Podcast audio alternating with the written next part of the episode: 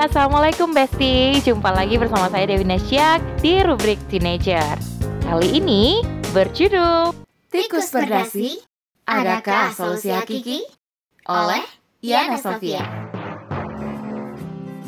Nah, mekanisme politik yang syarat untung rugi inilah Yang memicu pejabat korupsi Demi balik modal biaya kampanye yang fantastis. Selengkapnya jangan ke mana-mana ya Besti Tetap stay tune terus di podcast Narasi Pos Media. Narasi Pos, cerdas dalam literasi media, bijak menangkap peristiwa kunci. Setiap lima tahun sekali, pemerintah mengadakan pemilu untuk memilih presiden dan wakil rakyat. Mereka yang terpilih akan dipercayakan mengurus bangsa mewakili rakyat. Namun, belakangan ini kasus korupsi di tubuh pemerintahan marak terjadi. Pejabat berulah jadi tikus berdasi yang makan uang rakyat demi kepentingan pribadi dan golongannya sendiri. Inilah yang kita sesalkan, Besti. Para koruptor ini ada di seluruh lini pemerintahan, di jajaran DPR, Mahkamah Agung, bahkan birokrat.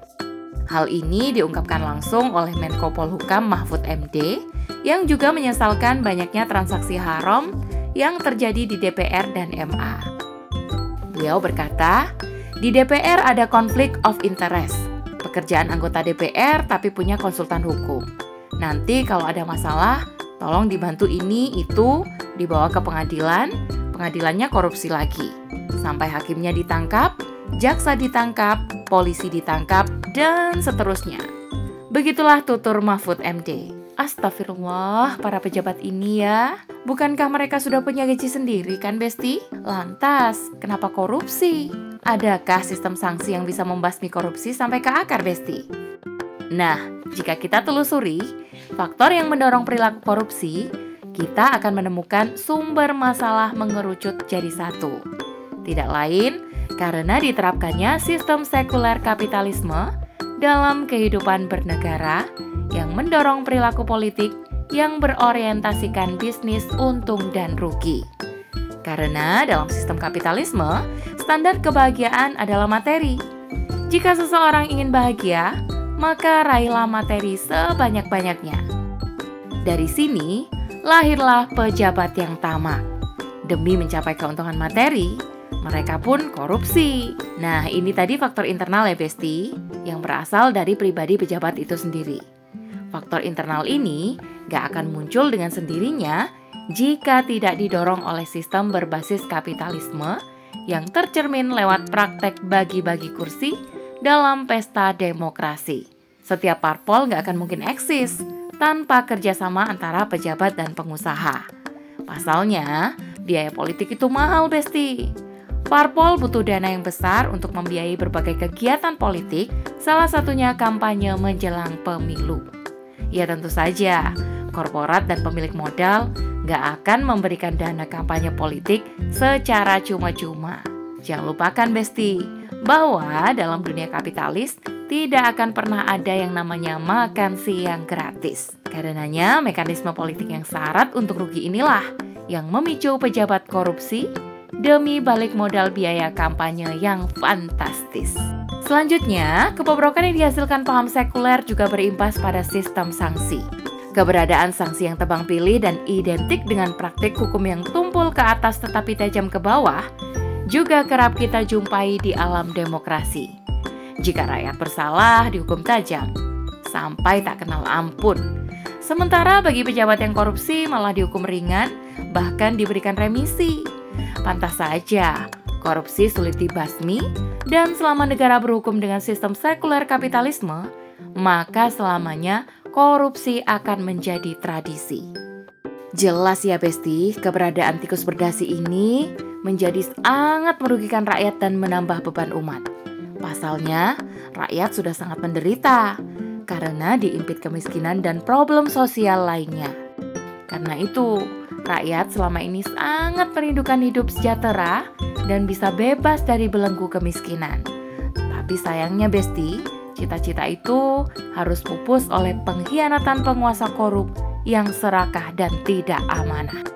Menurut data dari KPK, ada lebih dari 1.300 kasus korupsi yang telah dilakukan oleh oknum pejabat publik dalam rentang waktu 2004 hingga 2022. Di mana kasus yang paling banyak ada di wilayah pemerintahan pusat, yakni sebanyak 430 kasus, sedangkan di Jawa 410 kasus, di Sumatera 311 kasus, Kalimantan 69, Sulawesi 51, Papua 32, Kepulauan Nusa Tenggara 17, Maluku 15, dan Bali 8 kasus. Innalillahi. Ternyata selama ini kita dikelilingi oleh pejabat yang orb jelmaan, yakni tikus berdasi. Mereka memakan uang rakyat sehingga negara mengalami kerugian yang amat besar. Menurut data yang dirilis Jaksa Agung Muda Tindak Pidana Khusus alias Jampitsus, Kejaksaan Agung alias Kejagung Febri Ardiansah, dari hasil penanganan korupsi sepanjang 2022, tercatat kerugian negara dan perekonomian negara mencapai 144,2 triliun rupiah dan 61.948.551 US dollar. Juga kerugian perekonomian negara sebesar 109,5 triliun rupiah. Coba bayangkan Besti, jika uang yang begitu banyak itu digunakan untuk pembangunan infrastruktur, dan program-program sosial tentu akan berdampak positif bagi kemajuan bangsa. Sayangnya, jumlah dana yang begitu besar itu malah dikorupsi oleh pejabat yang hianat. Ya untuk apa lagi selain untuk memperkaya diri dan kelompok mereka? Inilah wajah pemerintahan ala sekuler demokrasi. Jadi jangan heran Besti, jika sistem ini melahirkan pejabat yang korup. Sebanyak apa pun rezim diganti, selama sistemnya masih sama, maka bisa dipastikan korupsi akan terus langgeng. Karena demokrasi yang slogannya dari rakyat oleh rakyat dan untuk rakyat adalah instrumen para kapitalis untuk menipu rakyat. Mereka mengatakan bahwa suara rakyat adalah suara Tuhan. Padahal Tuhan yang dimaksud adalah para pemilik modal dan pihak-pihak yang berkepentingan.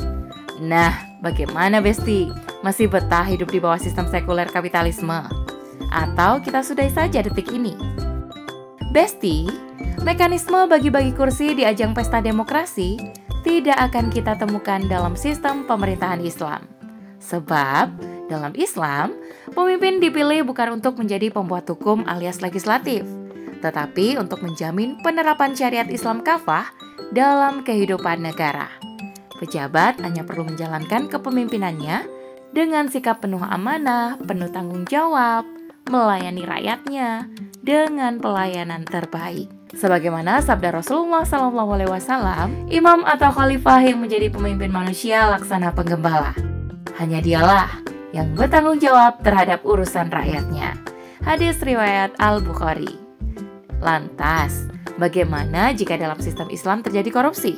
Apakah akan terjadi tebang pilih juga, sebagaimana sistem sekuler hari ini? Jawabannya tentu saja tidak. Sebab, solusi yang ditawarkan Islam tidak pernah berubah-ubah dan bukan lewat RUU yang disahkan di DPR.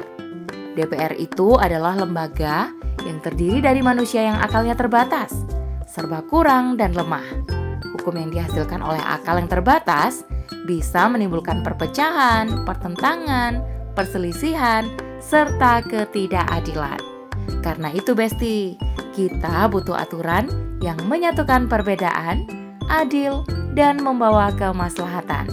Aturan itu wajib bersumber dari Allah SWT yang maha mengetahui mana yang terbaik untuk hamba-hambanya.